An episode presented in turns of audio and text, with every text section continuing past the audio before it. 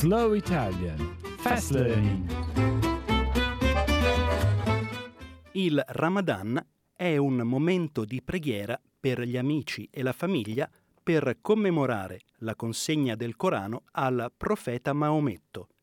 Cade il nono mese del calendario lunare musulmano, quest'anno dal 16 maggio al 15 giugno, e dura 29 o 30 giorni, in base agli avvistamenti del primo quarto di luna. I musulmani si astengono anche dal mangiare, bere, fumare e dal fare sesso durante le ore diurne come esercizio di autodisciplina e atto di compassione per i meno fortunati.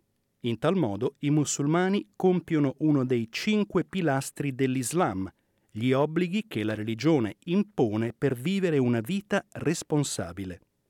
Mentre il Ramadan è osservato in tutto il mondo, i dettagli possono variare in base alla regione. Adel Salman del Consiglio islamico del Victoria afferma che la variegata popolazione australiana rappresenta un crogiolo di influenze culturali durante il Ramadan. The Muslim community here in Australia is so diverse, so diverse, so many different cultures, uh, languages. Um, there's age diversity as well, um, and and you know younger people might you know um, interact with Ramadan different to older people. You know, recent arrivals different to people who've been raised here in Australia. Il Ramadan culmina con l'Id al-Fitr, tradotto dall'arabo significa festa dell'interruzione del digiuno e in genere prevede preghiere, abiti eleganti, regali e cibo, cibo in abbondanza. Anche l'Id al-Fitr differisce da cultura a cultura. I musulmani nordafricani cucinano spesso biscotti noti come kah. Le donne malesi di solito indossano una blusa larga nota come Baju Kurung e le famiglie arabe comprano nuovi mobili per inaugurare le celebrazioni. Secondo Adel Salman, le persone non devono vivere in un paese a maggioranza musulmana per vivere appieno il Ramadan.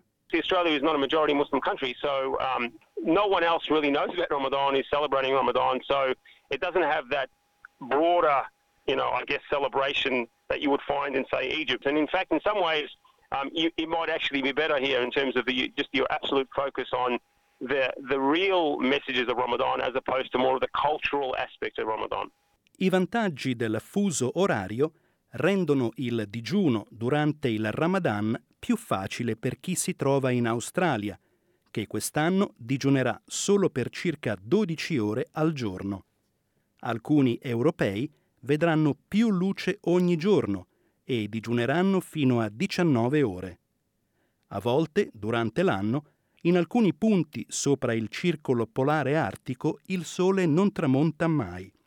In questi casi, le autorità hanno decretato che i musulmani possono digiunare negli orari del più vicino paese musulmano o in quelli della Mecca, in Arabia Saudita, il luogo di nascita dell'Islam.